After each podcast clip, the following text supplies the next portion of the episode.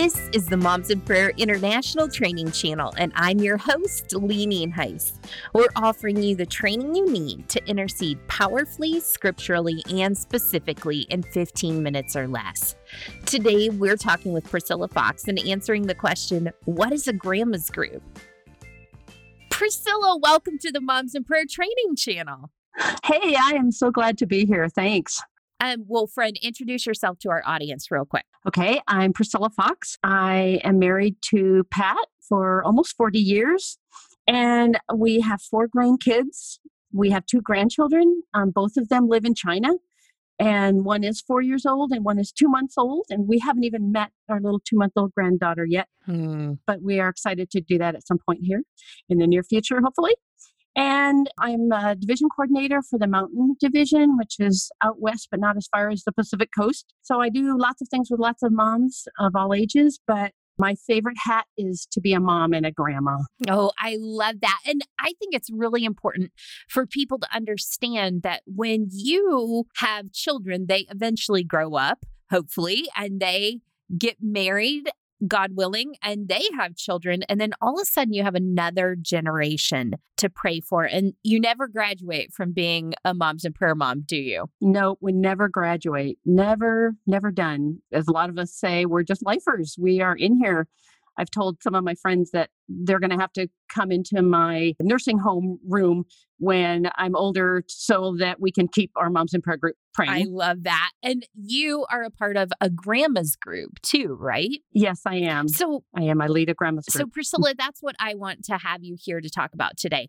We have friends asking, what is a grandma's group? Well, a grandma's group is just like every other moms in prayer group eh, because we are still moms even when we're grandmas. And so we just meet together to pray. It's it's a specialized group under that category, but we meet just like every other moms in prayer group. We follow the four steps. When we get to the intercession, we choose a grandchild to pray for normally, but we also pray for their parents from time to time throughout the intercession when we pray for grandchildren because the parents parent them. So that's it looks just like every other moms in prayer group four steps. So this doesn't mean that you necessarily live next door to your grandchildren because yours are around the world right? Right. Mine are far away. I don't see them very often. We just keep lifting them up and we just can't stop. We we just can't stop praying for them. So, yep, we pray for them whether they are in the same city, same town, or whether they're far away. That's great. And this is a part of the vision of Moms in Prayer that every child in the world would be covered in prayer, every school in the world would be covered in prayer.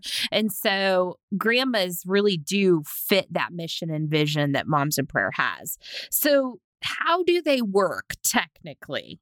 Like, do you follow the same four steps of prayer? Yes, we do. We follow the same four steps and we choose one grandchild, as I said, and we have the one accord prayer. We agree in prayer with each other and we still cover teachers and schools. We get the information as best we can from a website or from our daughter in laws or, or son in laws or whoever we can in order to find out what to pray for. Excellent. So you still use the booklet, all the same materials that Moms in Prayer has, but you are adopting at least one school during that hour too, right? Right. We either cover a school that one of our grandchildren goes to and get teachers and names from you know from our family or else we will adopt a school that's local. There's lots of different ways to do it but we definitely cover a school because that's part of the moms in prayer mission and vision. Excellent. So one of my questions is can grandmas pray in normal moms in prayer groups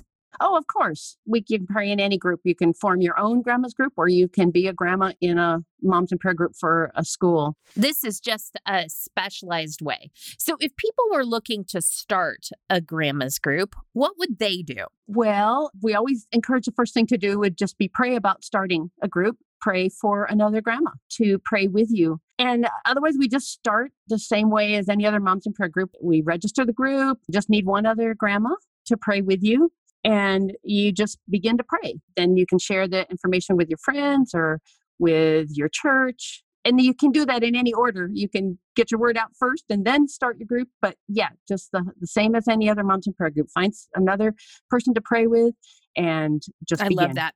So, is there anything else you want to tell us about grandma's groups?